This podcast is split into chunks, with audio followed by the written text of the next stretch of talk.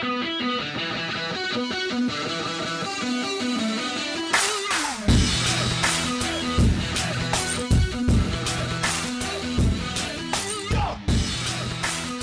right, guys, welcome in to today's episode of the Southeast Hoops Podcast. It is Thursday, March 21st, 2019.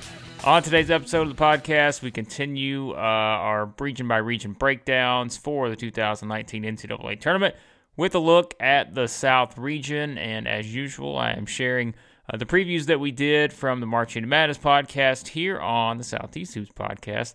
Since there are SEC teams in each part of the bracket, uh, with the South, we look at number two Tennessee and number eight Ole Miss, both in that part of the bracket. As usual, we go through, break down each first round game, give you some upset picks if you're still trying to fill out your bracket, uh, and tell you who we think is going to have a great opportunity to come out of that part of the bracket and make it to the Final Four in Minneapolis. So uh, let's go ahead and dive into our 2019 NCAA Tournament South Region preview.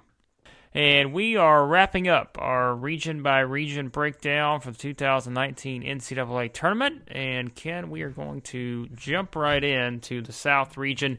Uh, as always, we go through each first round matchup, talk a little bit about it, uh, and then uh, answer some questions on uh, this particular region later on in the show uh, that'll help you uh, fill out your bracket and be ready for all the madness that's going to get started on Thursday. All right, Ken, we start at the top. Number one, Virginia against number 16, Gardner Webb. On Friday, 3:10 p.m. Eastern in Columbia, Virginia, a 22-point favorite. Uh, certainly, the storyline is, is going to be Virginia has one seed again, uh, based on what happened last year. Uh, here's the first thing I would say to that. I think I would forget about that. Don't let that get in your head.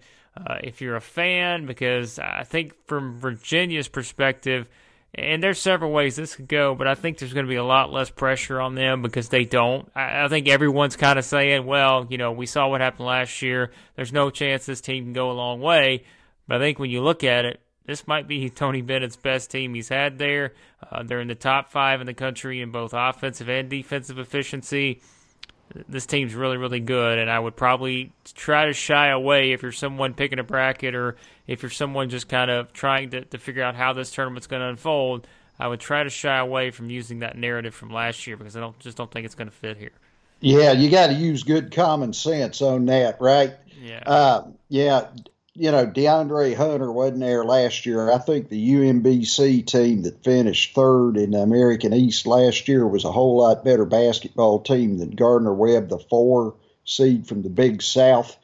Um, it's a situation where, like you say, this is Tony Bennett's best team. I think it's because the offense and the weaponry they have to score the basketball uh, is as strong as it is.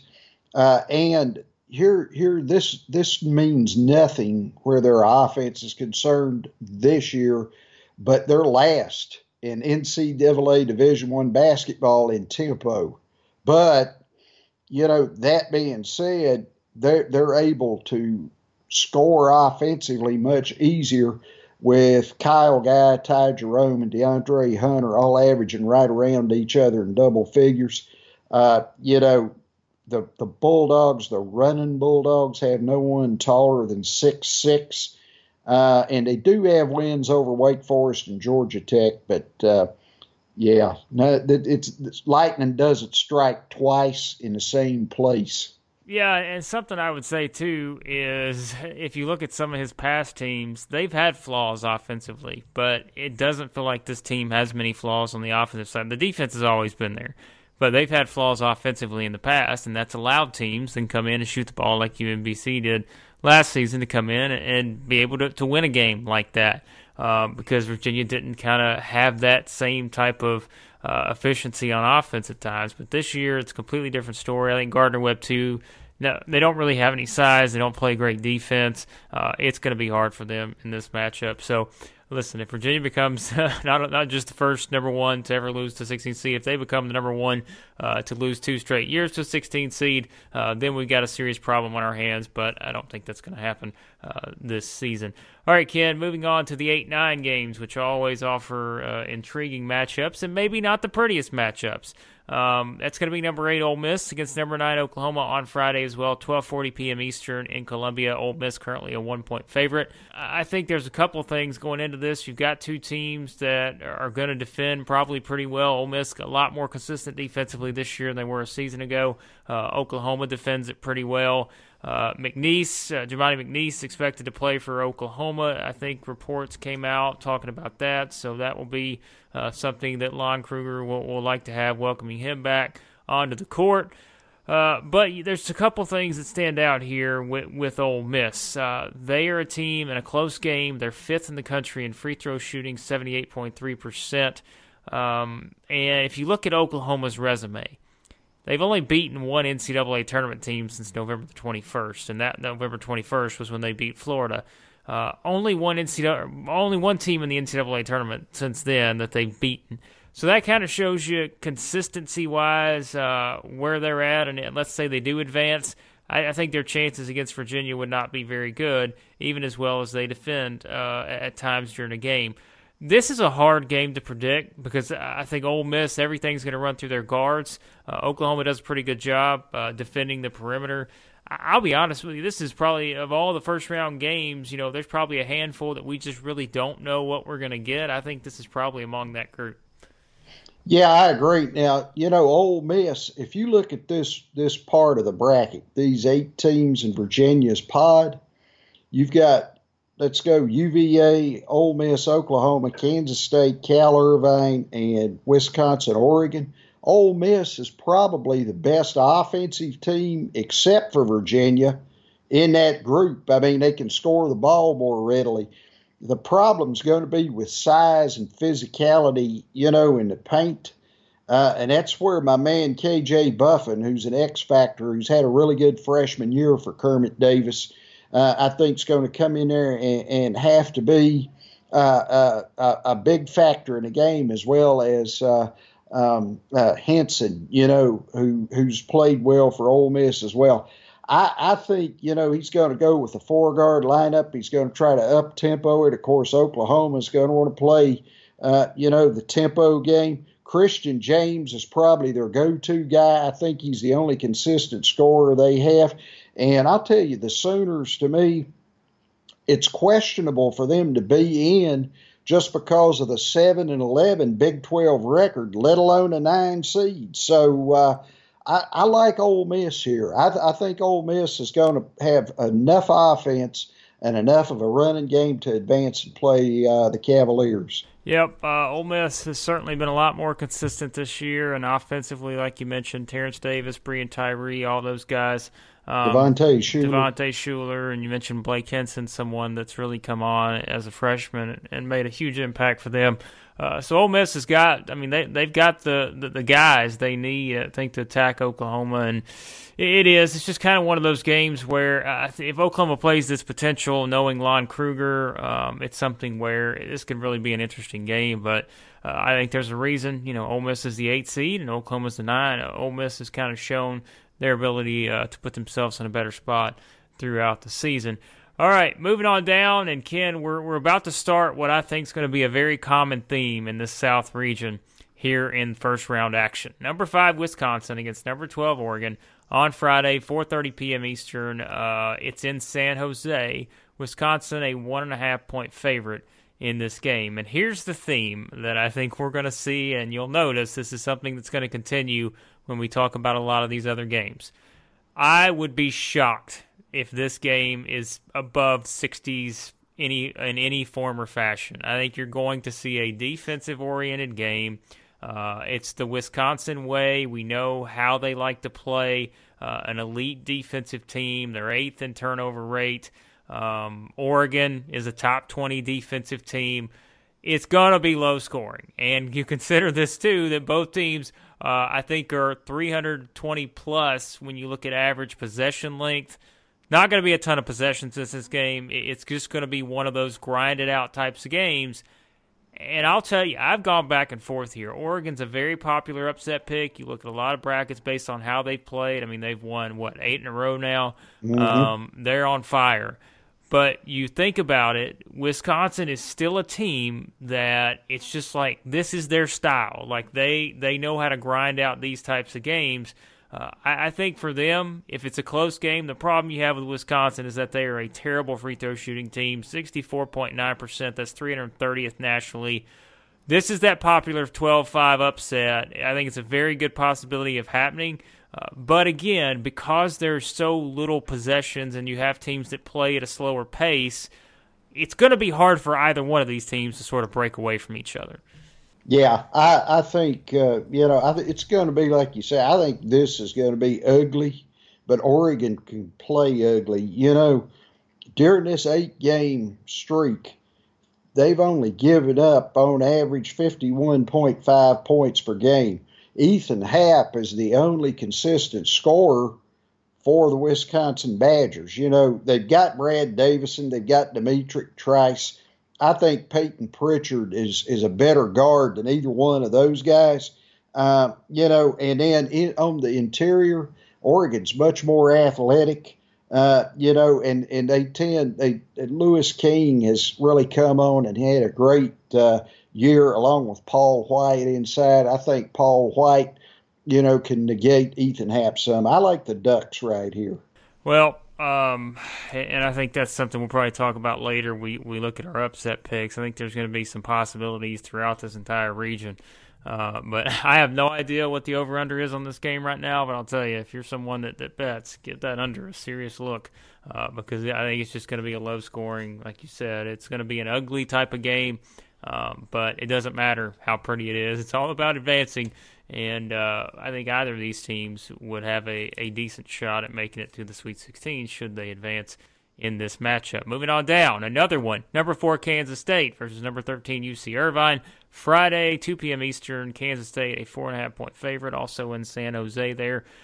Well, the big storyline here is there's no Dean Wade. Um, he's not going to play, and that's a, a, huge blow to Kansas State. We've seen how important he's been over the years to them, and not having him in this type of setting is, is something that certainly is not a positive. Um, and it's just, like we said, you're looking at another low scoring type of game here. Um, you look at you you know UC Irvine's first and two point field goal percentage defense. They're fifth in effective field goal percentage defense, but you look on the other side, Kansas State fourth in adjusted defensive efficiency. Though all these defensive numbers, these teams are in the top five in some very important categories. Uh, they're both among the most experienced teams in this entire field it's it's a weird matchup because uh, another one, like we said, this is the the bracket, the region of havoc. I think where you're going to see a lot of crazy things happen and have a lot of possibilities uh, because it doesn't seem like there's a, a, ton that separates some of these teams. Uh, but I think the the edge here that you look at the experience with Kansas State making that run they made last year, but UC Irvine has nine players that average 16 plus minutes. They've got that experience. This is going to be a game I think that goes down to the wire, uh, but don't be surprised. I think here if, if the Anteaters are able to pull off the upset.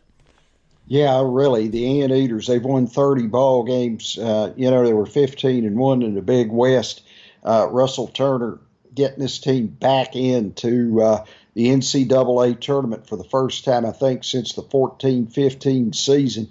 Uh, you know, and for them, the bad part of it is they were upset a couple other times where they had overall the best team in the league, uh, you know, but they were taken down. And of course, it's a one bid lead league, unfortunately, and it locked them out.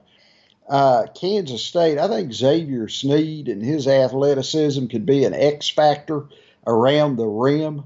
Uh, Cal Irvine's going to have to check out hard on him there. And then I like Max Hazzard. He, you know, he's a good player on the outside. His grandfather, Walt Hazzard, played and coached at UCLA.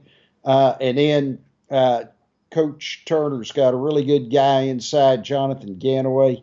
This this is going to be a heck of a game, uh, you know. And I'm going to I'm going to save any more I say about it until later. Yeah, it should be one of the better first round games probably in the entire tournament. Uh, like we said, there, there's a lot of upset potential based on UC Irvine, 30 win team, um, has that experience. So that will certainly be one that a lot of people are going to look at and probably uh, may have their bracket uh, kind of busted by if they go the wrong direction on, on, that particular game. So it'll be fun to see how it plays out there. Uh, Ken, moving on down to the bottom part of the bracket, we go to number six Villanova against number eleven St. Mary's on Thursday, 7:20 p.m. Eastern. Villanova currently a four and a half point favorite. That game takes place in Hartford. Um, I told you about the theme for this region in the first round. It seems I think we're looking at yet another low scoring type of game here. Uh, based on how these two play offensively. Both, we, we just talked about the last couple games, how the tempo could be slowed down a little bit, especially in that Wisconsin Oregon game. Villanova St. Mary's, both of these teams 339th or lower in average offensive possession length. Um, I think it's safe to say these two are going to try to get the shots they want, Ken, and they're not going to be in a hurry to do anything else. Yeah, you know, the, the Gaels are so efficient on offense and, and they run such solid half court sets. They're going to look to force turnovers. They're going to probably try to put uh, Collin Gillespie, you know, uh, in some situations that he's uncomfortable with uh, in running the Villanova offense uh, the St. Mary's, they got to be aware of the Villanova perimeter. They average 11 threes a game. Uh, and then, you know, Booth and, and Gillespie are a really good backcourt. I think Jordan Ford uh, is is as good as Gillespie is uh, for St. Mary's. He averages 21.3 a game, shoots 42%. And then it's going to be very important now for Malik Fitts uh, to stay out of foul trouble and be able to match up inside with Villanova's athletic bigs. Well, the three-point game, and we've talked about it in a lot of for a lot of these teams throughout these regions. Um, the three-point game can be such a, a game changer in a hurry. And you mentioned Villanova, how many threes they hit a game. They're fourth in the country in three-point attempts. Uh, they're going to put up a lot of three-pointers, and I think if you're St. Mary's, it simply comes down to being able to defend the perimeter because it's not just one guy for Villanova. You know, it's it's multiple guys that can make shots from outside, and that is a, a tough team to guard. Uh, but St. Mary's has defended the three well this season. Uh, they're a top 25 team in terms of offensive efficiency, and we saw what they did to Gonzaga. Uh, any team that can do that, I don't care what the, the situation or scenario is, uh, that's a team that you can't take lightly. So that's another game where I'd probably be surprised if it's not coming down to the final couple possessions in the last few minutes uh, to decide that game. And that's what makes this South region so fun because you've got a lot of teams, no matter what their seed line looks like, you got a lot of teams feel like they're pretty close together. Um, and I just I feel like we're going to get a lot of these games that are grinded out type of game. They may not be the most exciting from an offensive standpoint in terms of uh, you know 95, 88 type of games, but you're going to see a lot of uh, sort of efficient play from from several of these teams in this region, and especially the case in this Villanova St. Mary's matchup. Uh, the winner of that one will go on to take on the winner of the three seed Purdue versus number 14 Old Dominion. Uh, also on Thursday, 9:50 p.m. Eastern, Purdue a 12 and a half point favorite. That game takes place in Hartford as well. You, know, Ken, I think Purdue is a team that we we look at over the years, and they haven't had the type of success they want just year in and year out in this tournament. Uh, but they they still got a lot of good pieces uh, on the roster from that team that played so well last year. As we know, uh, they've played a pretty tough schedule this year. They're top five in offensive efficiency. Uh, I think the problem here for Old Dominion, just looking at how they've played all season long, they've got to control the tempo here. Uh, they've got to rebound well. They're a pretty good defensive team, but I just don't know that they have enough offense at this point to be able to keep up with a Purdue team that, you know, while while they may have had some inconsistent times this season, they've still been really dang good on offense, and I think that could be a problem there for the Monarchs. Yeah, I think the Monarchs' inside game, uh, you know, is is is going to be uh, a real issue. B.J. Stith and Ahmad Caver have played really well on the perimeter. I think they'll go in and you know have similar games. They average right around 17 points apiece a game. Uh, Purdue, you know, they've had back-to-back Sweet 16s now, and everybody talks about Carson Edwards. You know, he's a scorer. He's not really a shooter. Uh, they may want to try to transition some here against ODU. Uh, they lack athletes. That's the only thing. And uh, Edwards, of course, is the exception. So I thought they were overseeded at a three. I thought they were a four or a five. Well, that's what you said. I mean, it's it's not like Purdue's running up and down the court, but we know Old Dominion wants to play a little bit of a, a, a slower type of style, and, and, the problem is, like we said, they just haven't been efficient um, in several areas. If you look at their two point field goal percentage this year, they're forty four point five percent. That's three hundred fortieth nationally. Free throw percentage sixty six percent. That's three hundred twenty fourth nationally. Uh, so I just I see a problem for for them on the offensive side of the court being able to keep up with this Purdue team. Uh, like we mentioned, just uh, they've just got that it factor offensively. They've proven they've been able to score uh, against really good teams as well, and you know they're one of those teams with, with looking at how the South region plays out, uh, seeding wise, eh, they just they could have a chance to win a couple games and put themselves in a nice position uh, here moving forward. All right, moving on down. It's number seven, Cincinnati against number ten, Iowa. That's on Friday, twelve fifteen p.m. Eastern in Columbus. Cincinnati, a three and a half point favorite, and we're stressing the in Columbus part uh, of this particular matchup because I think that's all that anyone's talked about to this point, and not necessarily focusing on the fact that Iowa's capable of beating Cincinnati, Ken, and I, I say that uh, knowing how well Cincinnati's played. But I think here you've got a situation where even with Iowa losing six of its last eight games down the stretch, if they're able to speed the game up and their ability on offense, they have a nice size advantage here in this particular matchup. Iowa could make this thing really interesting. Even yes, the game isn't going to be in Columbus. We know how many Cincinnati fans are going to be there. Uh, Iowa could could make this pretty interesting, in my opinion. And maybe there's some people that sort of overlooking them because it's one of those cases where you have a team that's come in, just seems like they can't kind of have anything going for them at this point. But I don't know if this is the worst matchup in the world for Iowa, especially in this spot here. Yeah, they're not a, the Hawkeyes are not a strong defensive team. They're like 243 in the country.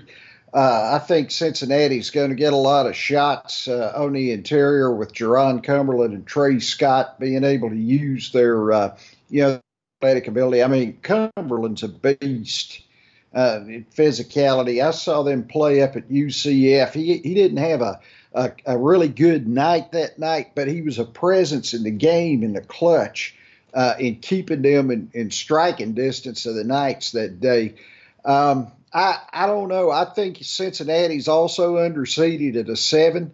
Uh, you know, and they haven't been to a Sweet 16 since 2012, and, and they may feel like, you know, like you're saying, playing in Columbus uh, as a seven seed, they may feel like this is their opportunity. And, uh, you know, the Hawkeyes, I, I don't know. I think Tyler Cook's their best overall player by far shoots 52.9% from the field. Uh, Cincinnati, to me, their defense uh, and, and their ability to lock down teams like Iowa, plus the fact that the Hawkeyes are not a great defensive team, I think that, that spells trouble for Fran McCaffery. Well, here's the thing with Cincinnati, and I'll, I'll, I'll play, you know, kind of the other side of this.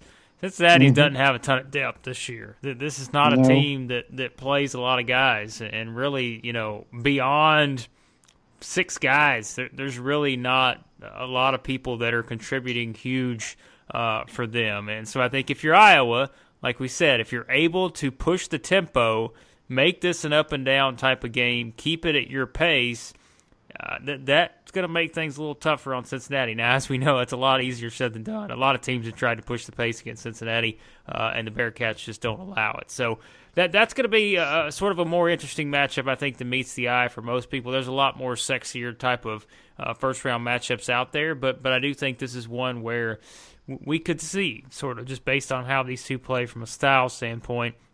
Uh, there's a lot that's kind of fascinating going into that one.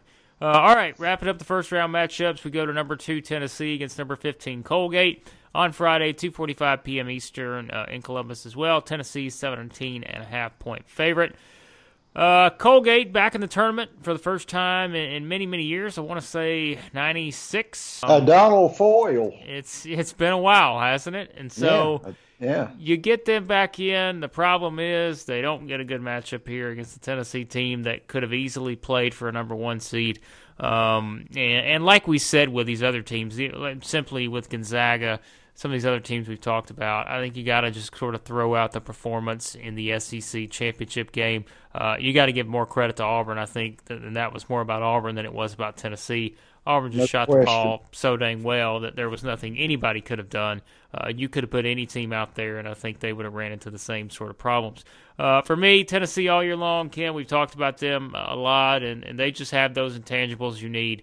Uh, if you're looking for a team that I think has the, the pieces you need to win in a, a survive and advance type of setting, I think this Tennessee team – with how efficient they are on offense. They shoot it so well from the free throw line, and they they're able to get there a lot with Grant Williams, as we know, uh, his ability to get to the free throw line. Colgate's going to want to slow this game down. Now, well, we'll say this: we we say for the recipe for an upset is a team that can knock down threes. Colgate, 12th in the country in three point percentage at 39.1%. That's their best hope here, uh, but I just don't think they're going to be able to defend well enough to stop Grant Williams, Admiral Schofield, and all those guys for Tennessee. Uh, Tennessee, you know, great depth, great experience, a warrior mentality, just just super kids. I think Jordan Bone joins Jared Harper as maybe the two most underrated point guards in the nation.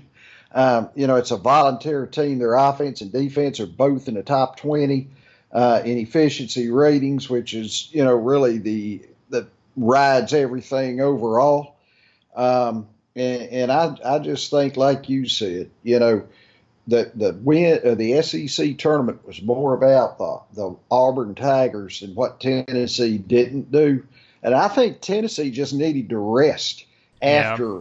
beating Kentucky like they did in a great game and then getting getting absolutely throttled by Auburn. They just needed to go somewhere and rest themselves mentally, get off their feet, watch film of Colgate and Cincinnati and Iowa, uh, and get ready to go play. And Lamonte Turner's back, by the way. He had a great game Sunday, 24 points in the loss. Yeah, Kyle Alexander is going to be the guy that, that kind of determines, I think, how far they go because um, mm-hmm. they they got to have something inside. Got to stay out of foul trouble. Yeah, they they've got to have an inside presence, uh, just a traditional big man like that that can can sort of make plays. And you think about it, Ken, go back to last year. That was one of the reasons why they lost. I think that game to Loyola's Kyle Alexander didn't play, and that was something mm-hmm. that that played a factor uh, in that game, and that's like we. I think he's the X factor for them, depending on how far they can go.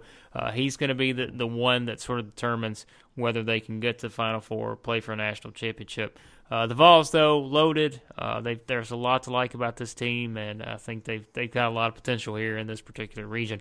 All right, to the fun stuff. We go. Uh, let's run through some of these questions that will give people a better idea of what we're thinking in terms of who's going to advance uh, in this particular region. We start, Ken, uh, with uh, your most anticipated first round matchup. I'll tell you, there's some good ones in here, uh, you know, and I think mine's going to be Kansas State and UC Irvine. Yep. Uh, like we're saying, you know, this is going to be a defensive struggle. I'd be surprised if either team uh, goes over 65 points. Uh, it's going to come down to the wire, and uh, you know, look out for the anteaters. Yeah, that would be mine. So since you're going with that one, I'll just go with the, the other one, and that's Wisconsin, Oregon. I think that's another one that's going to be, um, you, you, know, it's it's going to be sort of intriguing to, to see how that game plays out. You said that one, you know, this could be a 60-50 type of game uh, with this one as well, and that that that part of the bracket, that that little pod right there with those four teams, I think there is multiple different scenarios in terms of you know you could have multiple matchups in the second round because I don't you know the, both those games should be very close uh, and that's what makes them certainly the most anticipated matchups of the group. Uh, Ken, I think you said it earlier, but we'll go ahead and uh, do it here again. And when we talk about it, uh, your upset uh, special here in this part of the bracket. I have two. I have uh, Cal Irvine beating Kansas State and Oregon beating Wisconsin. I think uh, both of those teams are playing better than their counterparts, and there's not a lot of difference, I don't think. And, and you know, Kansas State's probably day in, day out the best team of the four, but with Dean Wade out of there, it's it's a totally different ball game. I think we've seen that Kansas State team just at times it, it, they look really good, and there's other times where it's like, are, am I watching the right team? I've gone back and forth on Wisconsin, Oregon. At first, I was fully sold myself on Oregon winning that game, but the more I look at it, I just there's something about Wisconsin in that particular matchup that, that I don't hate. And so I will go with the same one as you. I think UC Irvine uh, in a great spot because of the experience. Even though Kansas State has that experience too, they don't have Dean Wade. Uh, you've got a UC Irvine team that's deep. Um, the way they play defense, I just think they can cause a lot of fits here for the Wildcats. So that's the one I would go with uh, as well on that one. All right, Ken. Uh, maybe this ties into what we just talked about, but the seventh seed or lower that can win multiple games in this region. Well, yeah, I think it does tie in there. You know, I'm going to go with. Uh, I'm going to tie them again. I'm going to tie UC Irvine and Oregon. I, I think Oregon, you know, their winning streak them winning the Pac-12 tournament. That you know they're they're kind of like Tennessee, you know, with a little bit different uh, uh, point of view. They need to get off their feet and rest and enjoy their their title, and then you know revamp and move on. And the same thing for the Anteaters. I, I'm I'm I'm going there with both of them. Yeah, that's I would go there too, and that's where a lot of people are going. And I know some people are probably going to say, well, what about Cincinnati? And I'll tell you go ahead and just throw this out here because I, do realize if Tennessee and Cincinnati is that second round game, uh, you have an underseeded seven seed Cincinnati going up against Tennessee in Columbus. I, I just still yeah. in that matchup, I still think Tennessee's the, the better team, and so that's why I think it's harder for Cincinnati to win multiple games than one of these teams we just talked about. Whether if, if Oregon's able to pull the upset against Wisconsin, if UC Irvine's able to pull the upset against Kansas State, it wouldn't be surprising, I don't think, to anyone to see those two teams playing each other in the second round. And so it is. It feels like they're the better bets uh, in terms of looking at seven seeds or lower that can win multiple games, get to the Sweet 16 uh, in that and, scenario. And, you know, to make a point here, uh, we talked about Auburn and the bad, bad draw they were handed.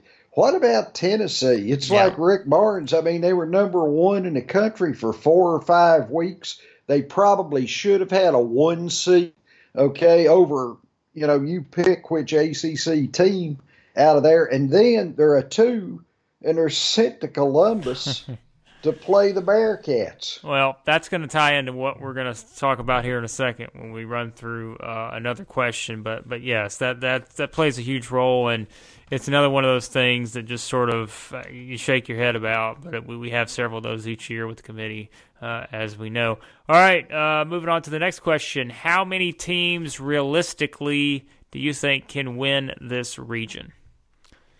Oh boy, you know you got you got definitely Virginia, um, and definitely Tennessee. You know, I'm going to say Cincinnati if they get by Tennessee. All right, I I'm going to tell you I'm going to go where I told somebody as soon as the bracket came out.